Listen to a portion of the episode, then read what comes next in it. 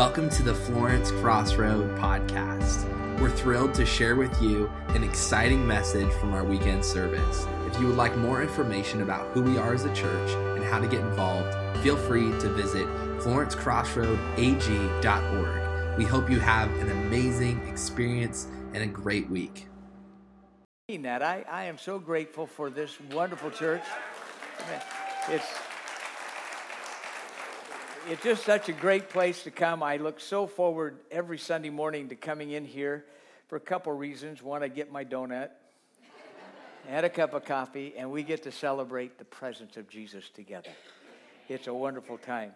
Uh, we've been in this series. Uh, we have one more message left in this series of His needs, her needs. It's really relationships. It's about family. It's about marriage. It's about connecting with one another. It's about all kinds of things that are relational and dynamic.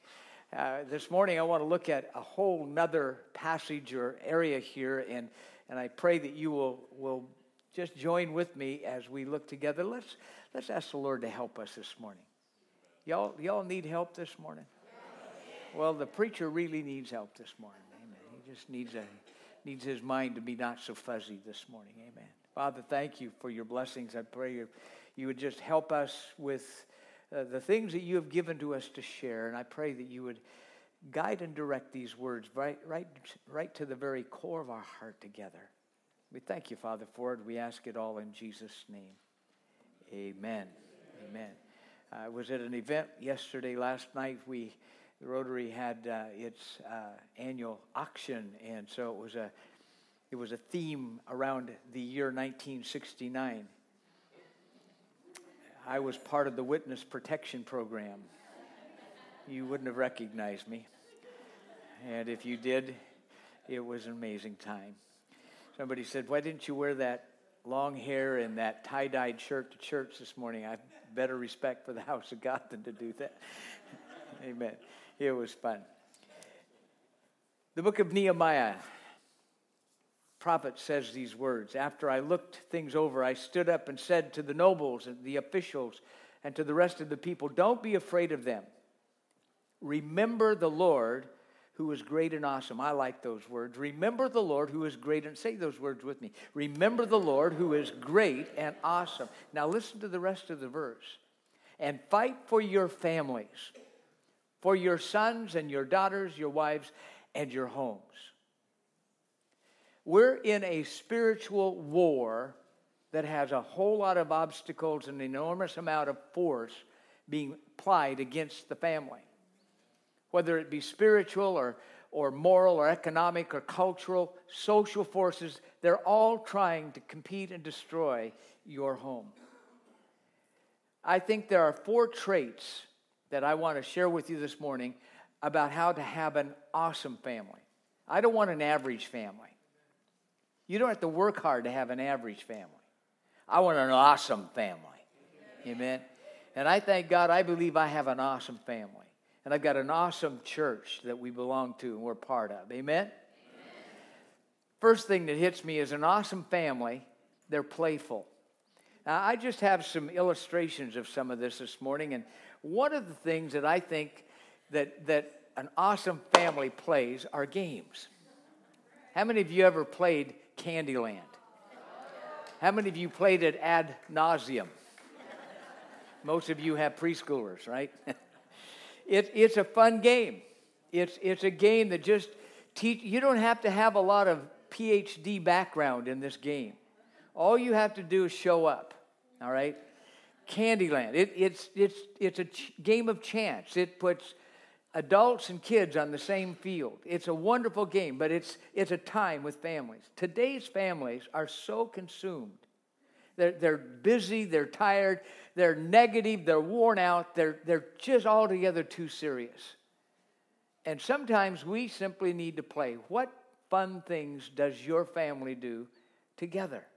I've asked that question of a lot of kids and a lot of children. And it's amazing the answers that come out of it. The average family is all work and very little play. We work hard all day long. We come home. We have to clean up the house. We have chores to do. There's, there's all kinds of stuff. It's all play. Play, play, play. Excuse me, work, work, work. Should be play, play, play. No, not really. But family, family's not about a boot camp and, and moms and dads are the, are the drill sergeants. It's not, a, it's not a business where mom and dad are the CEOs. It's not a, a, a, some kind of a research science center where we're trying to figure out a new thing with our kids. No, it's, it's a unique relationship. I love the way that, that Solomon said it in the book of Ecclesiastes. So I command the enjoyment of life. I like that. I'm ready for a party. Amen? So be glad. I, I, like the, the phrases of it. Paul says, I command those who are rich in this present world not to be arrogant nor to put their hopes in wealth, which is so uncertain, but to put their hope in God. Listen to this who richly provides us with everything for our enjoyment. I like that. God wants us to enjoy. He wants us to enjoy life. He wants us, I don't think it's just all a party, but I think He certainly wants us to enjoy life. Can you say amen to that? Solomon again says in, in chapter 11, verse 8, first part of it, people ought to enjoy every day of their lives. When our children were at home, number one thing I wanted for my kids to know about our family wasn't that, that we were godly or smart. That's not that I didn't want that, but that's not the number one thing. I wanted them to know that they were loved and that we could have fun together.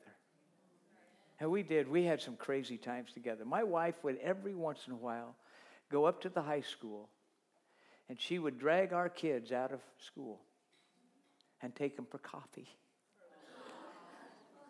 It was an excused absence, or so she thought.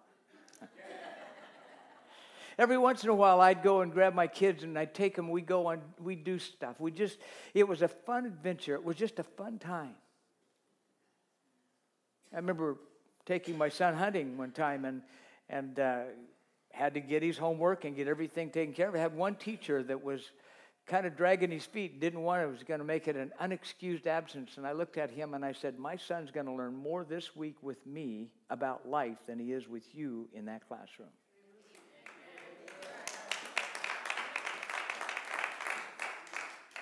And I won. and we had fun. Life is too short to be so stodgy. Listen to this people don't remember what you say but they will remember how you made them feel.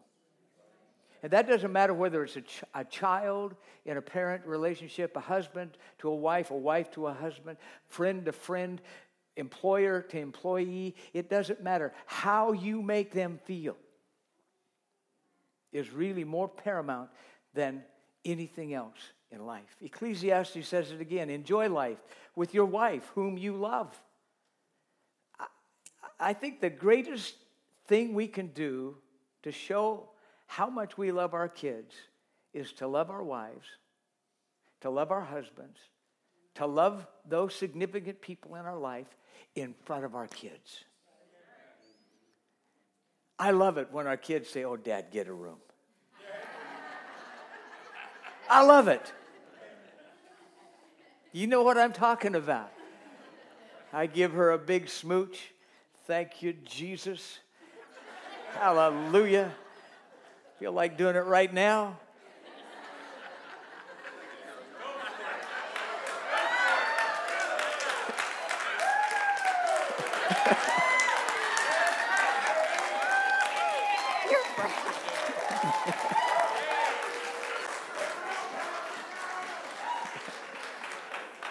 I've got the ring.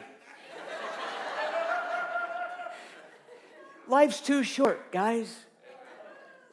Please hear my heart this morning. We love our kids. We love our grandkids. We love people around us. We love our husbands. We love our wives. We love our significant others. We love people. We need to show that love. And we need to let them know that life can be fun in the process. David said, Children are a gift from the Lord. Sometimes they're a gift we'd like to exchange. But They're gift nonetheless. and we love them. I mean, we love them, you know. remember our son was colicky the first six months he was born, and I held off the last payment because if he didn't straighten up, I thought they could repossess him. But he straightened up. What can I say? Gift. A gift is given intended to be enjoyed.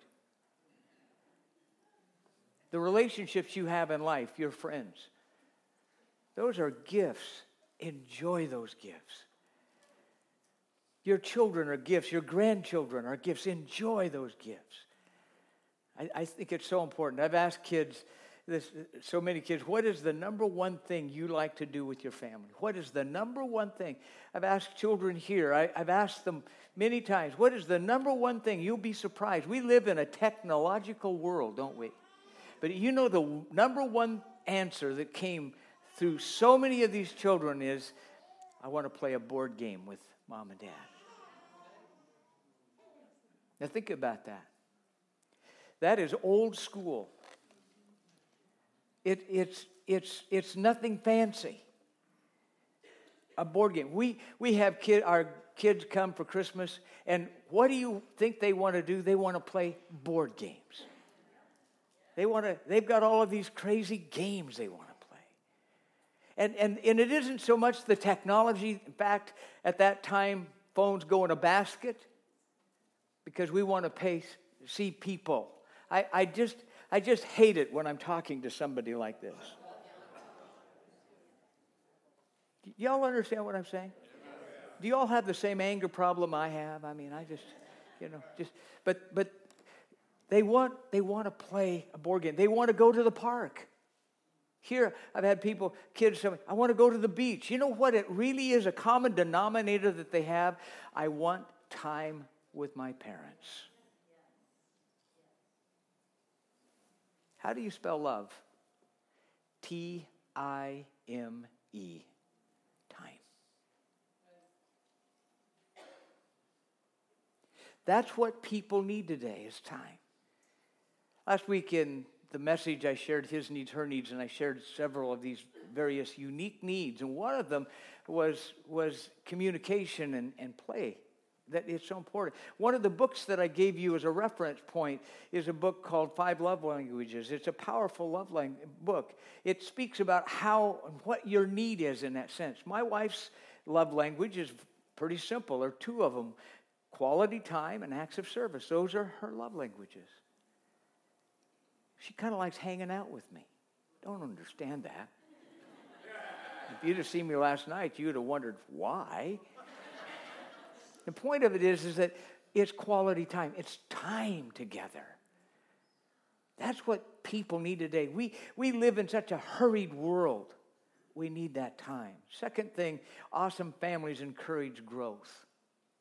They encourage growth. If I, if I could illustrate that, it's, it's kind of like a garden. I, I don't, I don't, I, I can't raise a big garden. Every time I do, I have more weeds than I have plants. Anybody here have the same malady? I, it doesn't take any effort to grow weeds. But to grow a garden, you got to tend them. I, I have plants that I love to grow. I love my fuchsias and I love my geraniums. And right now, I, I have them all in my garage and they're nice and warm. They're starting to bloom. I've worked at them. I've pinched them back so that they grow and so they sprout more, so they fill out. I, I fertilize them, I water them. The same is true with family relationships. We have to develop them, we have to nurture them, we have to work at them. An average family, you don't have to work, you just exist. But an awesome family, you have to put energy into that. There's things that you have to give, you have to, you have to develop in, in an awesome family. I want awesome families. How many of you here want an awesome family?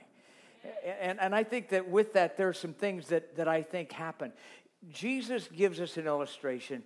It, in, in Luke chapter 2, verse 52, it says, And Jesus grew in wisdom, in stature, with favor with God, and in man, with man. And, and there are four kinds of growth that I see in there. One, he grew in wisdom, that's intellectual growth. Stature, that's physical growth. Favor with God is spiritual growth. And favor with men is social growth. Do you understand that it's not just my children that need that? I need to grow in all four of those areas. You need to grow. The people that are around me, the people I work with, I want to stimulate that growth so that there's, there's, there's intellectual growth, there's, there's physical growth. And by the way, we're all continuing to grow. I, I've, I've heard this from reliable sources that we never stop growing, at least our ears and our nose. So when I'm 95, you're going to say, Dumbo. we never stop growing. Spiritually, we should never come to a plateau. We should always be growing socially, stepping out of our comfort zone sometimes, encouraging and in, in, in integrating into, into the cultures around us, being an influencer to those around us. I, I just think that's so important. Uh, most of the things that you struggle with as an adult came as a result of never dealing with as a child. And there are some things that I think that are imperative to that. For example, how do I handle emotions? If I don't learn these in my home, if I don't train these with my children, then I'm going to fail to launch as an adult in these areas if I don't learn how to deal with, with my emotions. In a healthy family, you learn how to recognize your feelings, how to name them, how to own up to your feelings, how to express your feelings correctly, how to not stuff them, but deal with them. One of the most dangerous things you can ever tell a child is stop crying because you're teaching that child to deny an emotion that he's dealing with. You're telling that child, stuff your emotions, stymie your emotions. And when we stuff things, it's going to come out ultimately. And most generally, it's not going to look pretty. It's okay to cry. There's nothing wrong with crying. There's a cathartic thing that happens when tears come. There's, there's a unique dynamic that occurs physiologically within every human life. Tears and crying is not a bad thing. The Bible says, weep with those that weep. There's nothing wrong with that. But yet we live in a society where we, we have to stuff all of this stuff. It's wrong. Secondly, how to handle conflict. I'm convinced that if two people agree on everything, one of you isn't necessary.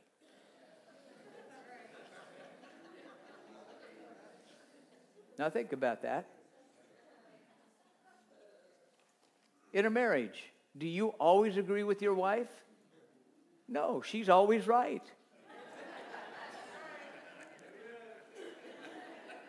Most of the time. How many of you guys know that? How many of you have ever been right? I don't see one hand. what can I say? How do you handle conflict in front of children? Now, I don't think it's right to, to get into some kind of a shouting match or that kind of thing. I think it's wrong to do that. I think it's damaging to do that. But I, I do think it's important that kids see how you deal with conflict. How, how do you come to those moments of impasse where you work through those things? I, I love my staff, and we, we have some very spirited conversations. And I want that. I don't want arguments. I just, but I want them to dialogue. I want them to share what they're seeing. I want that. I need that. They need that. It's always all right to disagree, but never make it personal. That's the boundary line. And we have our cuss and kiss sessions every so often. we don't cuss, but I don't think. but we discuss, we talk, we dialogue. That's healthy. Y'all understand that? This isn't, boy, I've got too many things up here on a short platform.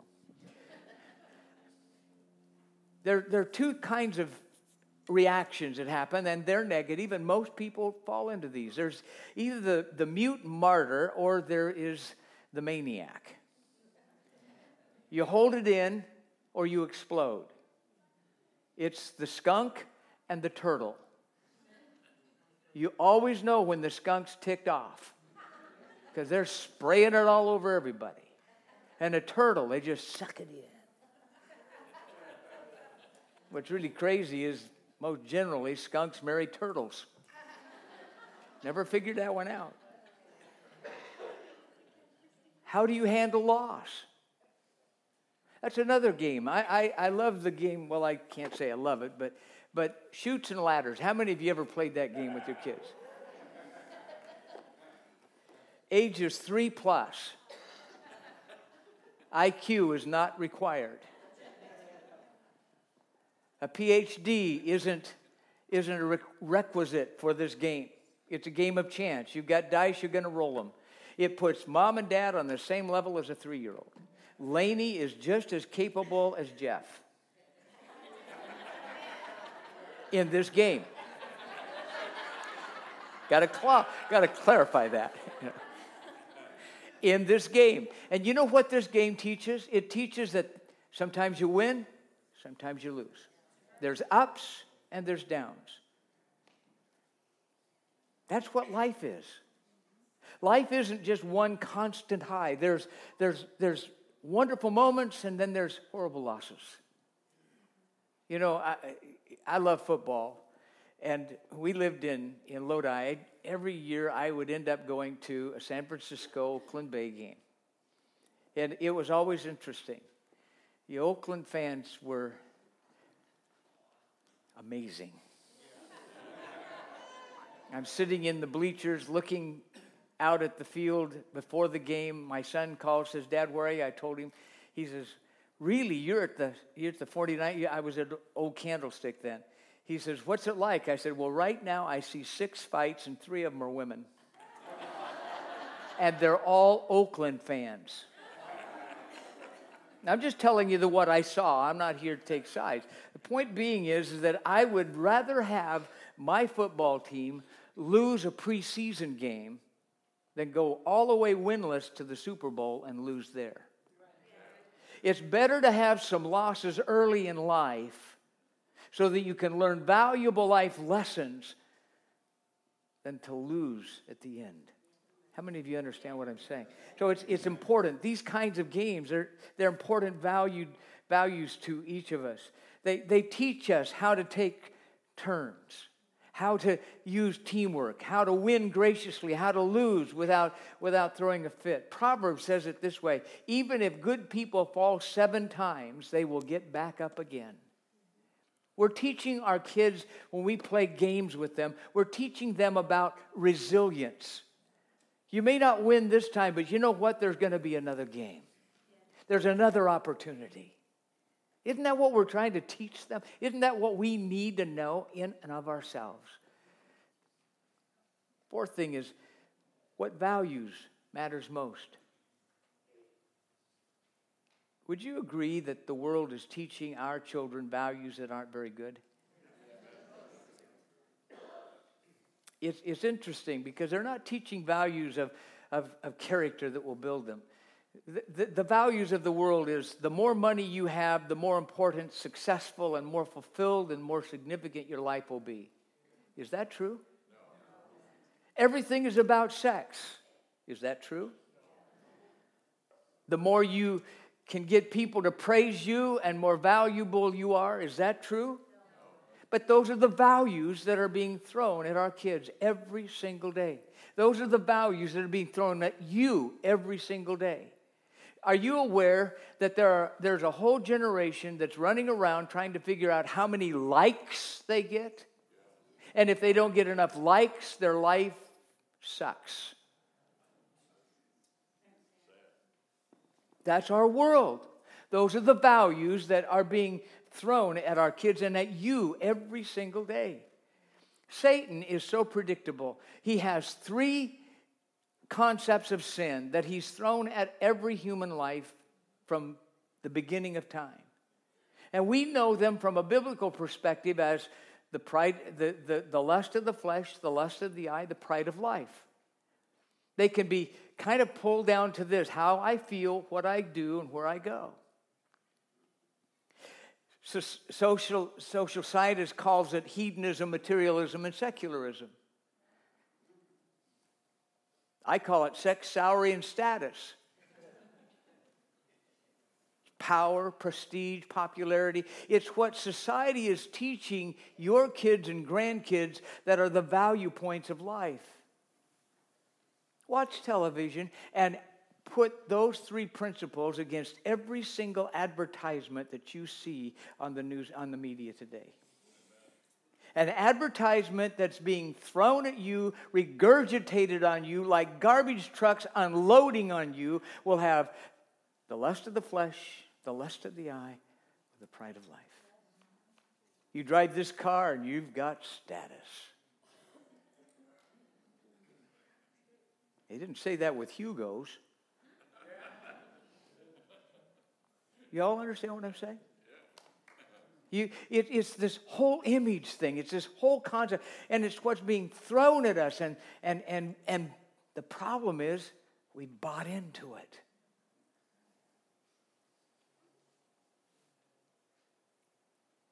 How about good habits?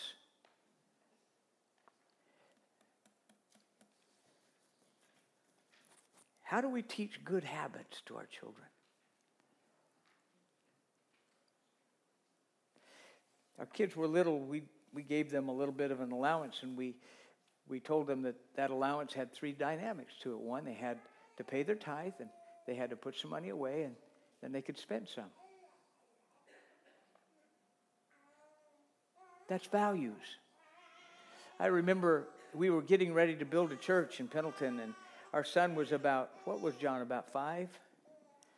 And we're getting ready to do this campaign to, to raise monies to do this building project. I didn't pay much attention. He got in the car. I didn't pay attention to him, but when we got to the church, he gets out and he's got this. It was, it was the ugliest piggy bank I've ever seen in my life.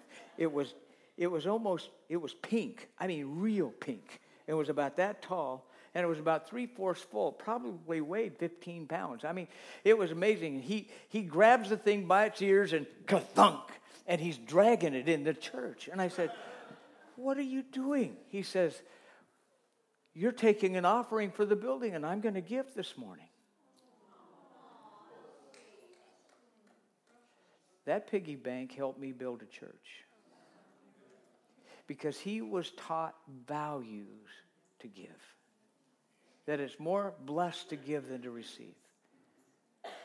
So I went to the pulpit that morning and I had that goofy little pink piggy behind the pulpit. And when we got ready to take the offering, I pulled it out and I said, My son is the first giver to this new, new building project. I don't know how much money was in there. It was probably $25, $30. I don't know. I don't know how much was in there. Don't remember. And you know, it's back in the dark ages. What I'm trying to say is, is we teach them habits. There, there's some good ways to do it, and there's some bad ways. I think first we teach by example.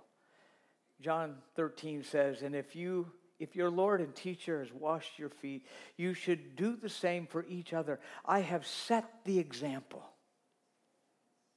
We set an example as grandparents as adults to our children. Kids don't want to hear a sermon, they want to see one. I don't remember who it was that said, by all means, preach the gospel, and when necessary, use words.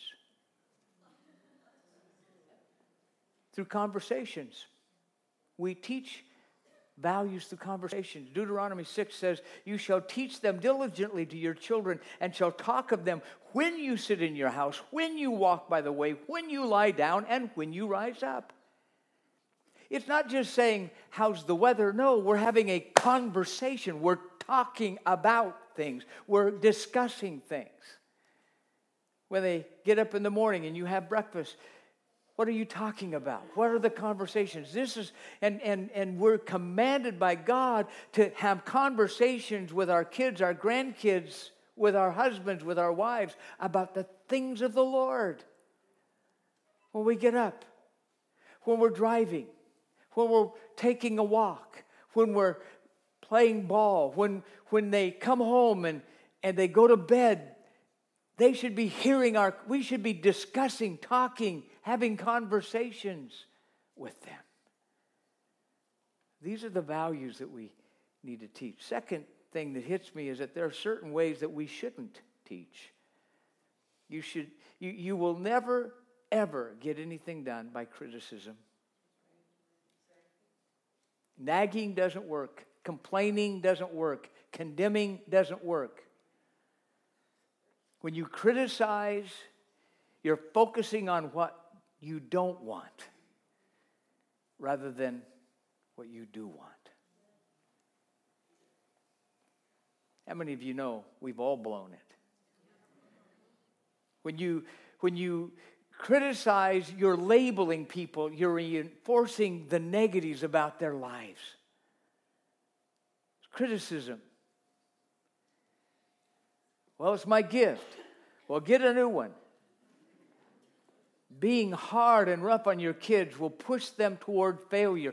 I can't tell you how many times I've had an adult come to me and said, I have never been able to live up to my, the expectations of my parents. They've never told me what I've done right. They always tell me what I do wrong. You know, it works in preaching. I, I could get up here and I could list every sin innumerable. I don't have to. You already know them. What I want to do is tell you about the Prince of Peace, the lover of your soul, the God that can forgive, redeem, and restore the one that's going to bring you to a point of repentance. Repentance is turning your mind to another direction. That's what I want to bring. I'm not here to give you a litany of all of your sins. You already know them. do, you follow what I'm saying? I want to tell you what we can be and what God wants to, to do in our lives. That's, that's my whole. Hallelujah. Paul says, And you fathers, do not provoke your children to wrath. Don't be so critical that you drive them away. That's what he's saying. Second, negative. And we fall into these. We tend to do this. It's kind of easy to get into the habit of complaining and criticizing. But how about comparing? Why don't you act like your brother? I'll tell you why. He's not his brother. Every one of us are unrepeatable miracles of God. Out of the nine point whatever billion people on this planet, there's not one other person exactly like you. Thank you, Jesus. Hello? All of us are unique. We're unique. We're unique. We're God shaped. Could you hear Mary and Joseph saying to James and to Judas, Why don't you act like Jesus, your brother? Oh, that's going to be sweet. Guy never did anything wrong. How are you going to live up to that? They couldn't because they weren't him. Talk about sibling rivalry.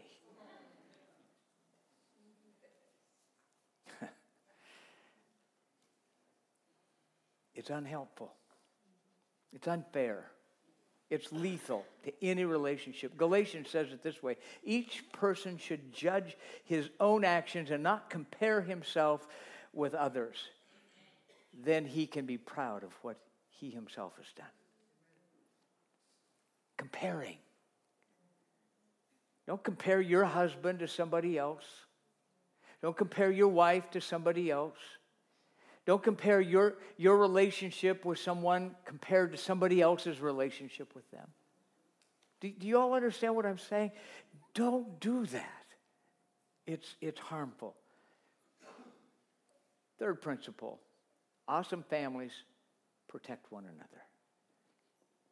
I thought about how can I share that?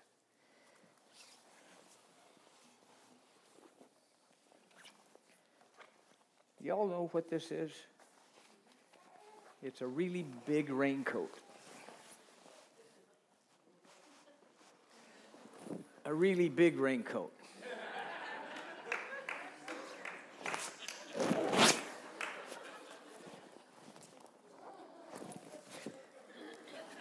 I could look like I'm from the hood.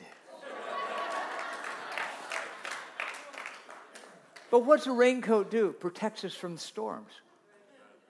Y'all understand that? And there are storms that happen in every life. Every family, every human being, every one of us are going to fight and find ourselves in storms. Matthew says that you may be children of your Father in heaven. He causes his sun to rise on the evil and the good and sends rain on the righteous and the unrighteous. Every person alive is going to go through storms. And there are some storms that we all face.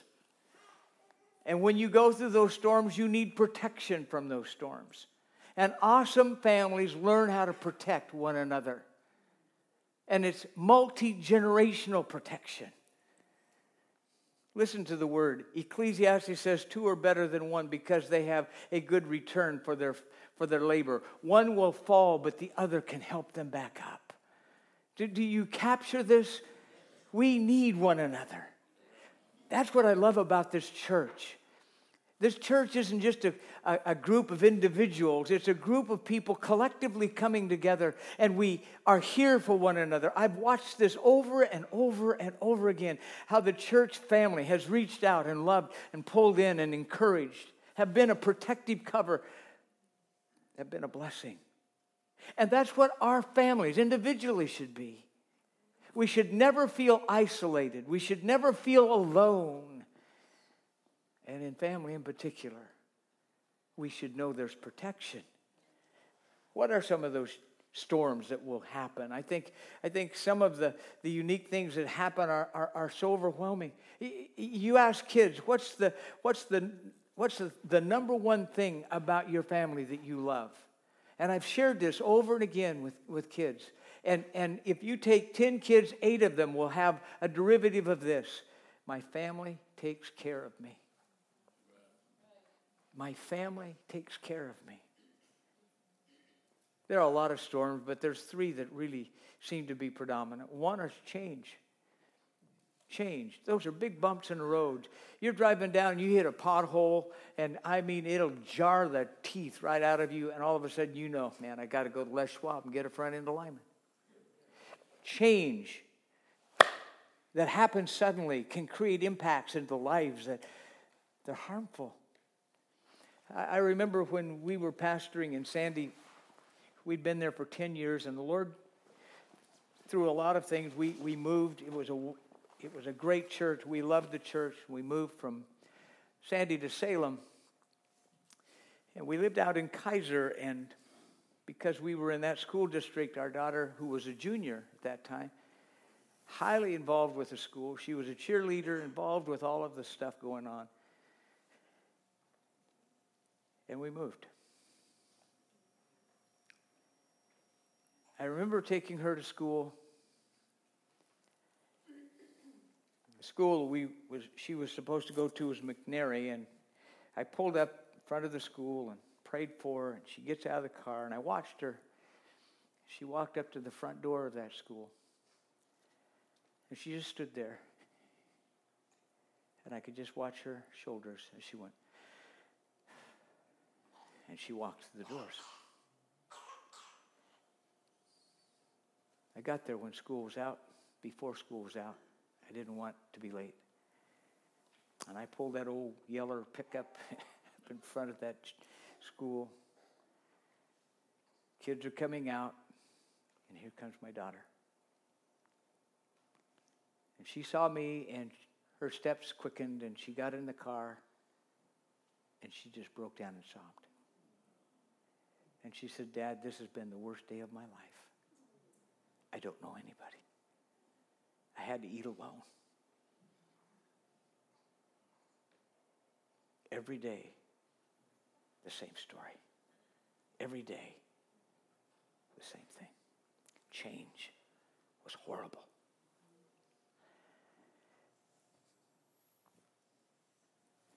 we were able to transfer her to a school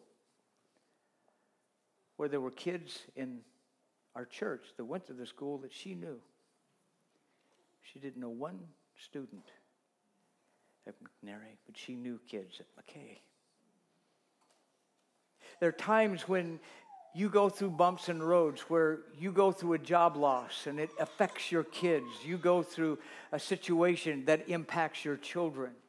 There's health issues that happen in a family that impacts kids. Kids kids are malleable and they're resilient, but it impacts them at storms and that's where families gather together. She would get in the car and the only thing I could do is cry with her.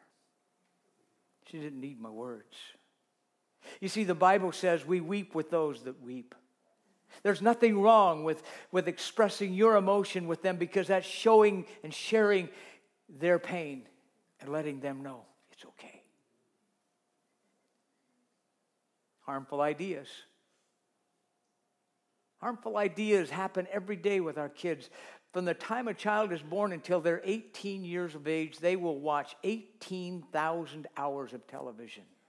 That's not counting video games. And in that 18,000 hours, they will have witnessed tens of thousands of murders and every possibility of sexual diversion that you can imagine.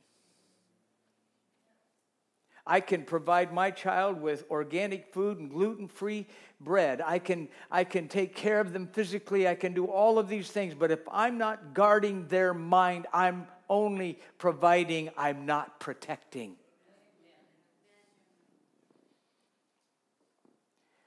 There were, there were rules in the Edwards home. There were certain things that we didn't go to, and there were certain things that we didn't participate in, and there were certain things that were off limits. And I, I remember people saying, Pastor, you're just too strict. You're too. No, I was protecting my children. Because there's a world out there that's wanting to kill my children. And I have a responsibility as a father and as a parent, as a pastor and as a grandparent to do everything I can in my power to protect my kids and the kids of this church from the horridness of this world. You call it old fashioned, you call it whatever you want, I really don't care. I want to protect the minds of my kids. Rejection. That's a storm. How many of you have ever felt rejection from a significant person in your life? Rejection. Rejection comes in many forms. I, I hated basketball when I was a kid. There's kind of a reason. And in gym class, they divide us up in, they'd have a captain here and a captain there, and you pick your team, and finally they'd come and one would say, All right, I'll take Dale, you take the girl. I hated it because it was rejection. Do y'all understand what I'm talking about? I mean, that's a little light, and it wasn't quite that bad, but almost. Rejection. None of us like rejection. It's a horrible thing to feel rejected by other people. It, it hurts. David said, And now in my old age, don't let me, don't set me aside. Don't abandon me when my strength is failing me. You see, this is multi generational. I'm getting to the point where I can understand a little bit of David's idea. Not quite there. But you see, a family protects. And it's not just one generation, it's multi generations. Families are for life. My mother is 89 years old, still ornery. We thought we were about to lose her about a month ago. In fact, they were telling us to get our things in order. She's too ornery to die. I talked to her on Wednesday and I heard all of this commotion. I said, Mom, what's going on? She says, I'm getting a permanent. I said, Really? She says, I want to look good.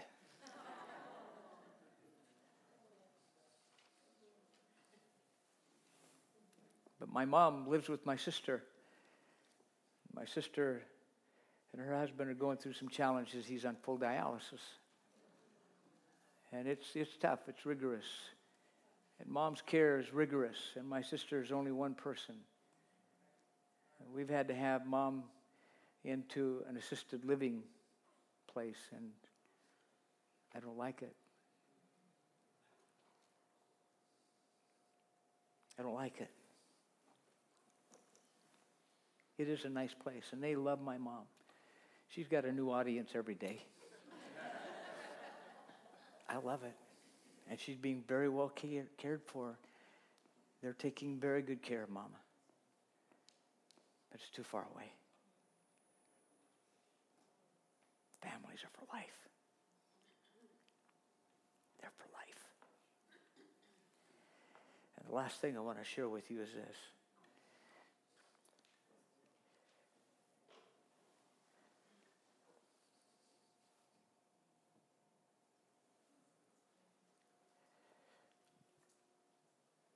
Awesome families. Awesome families serve God and others.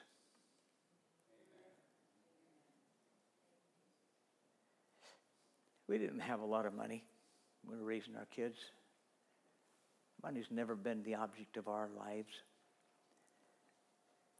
But God gave us riches. He gave us the opportunity of having in our home world leaders, not, not political leaders per se, but great influencers in the kingdom of God. I'll never forget the night we had Mark Montaigne. I made the mistake to have Mark pray for dinner. Mark went into intercessory prayer for Calcutta, India. I'm serious. I'll never forget a prayer. Oh, Jesus, please come quickly. But do it tomorrow because Calcutta is lost today. And I was able to have my kids exposed to that kind of rich encouragement. My dad passed away in 1986, and I remember at his funeral Four, four young men came up to me. Growing up, Dad was a businessman. we didn't have a lot of money. The employers, employees got their salary, but sometimes Dad didn't take one. Monies were not always that fluid. Oh, we had food and we had that. But Dad taught me how to give. These four men came up to me at individuals at different times and said, I wouldn't be here today if it wouldn't have been for your father. Tell me your story. They'd hit a hard time, and dad, out of his own pocket, would come up with something to help them. My mom, she's a giver. She'd give away the farm if she still had it. I learned to be a giver. I learned the joy of giving. I learned the delight that other people are valuable. Dad did not talk about people. He had a partner that was struggled with alcohol and used to tick me off because my dad worked so hard. And one day I made a comment. My dad looked at me and says, I don't want to ever hear you say a word like that again. He's my friend, and I've known him a long time. And He spoke into my life that people can be flawed, but they're valued. I couldn't learn that. I didn't learn that in a Bible school. I didn't learn that in a university setting. I didn't learn that in some school. I learned that at the feet of my own dad. When we serve other people, we're really serving the Lord. So when, when I, I look at these illustrations, they're simple, there's nothing profound. But the point of all of it is Jesus.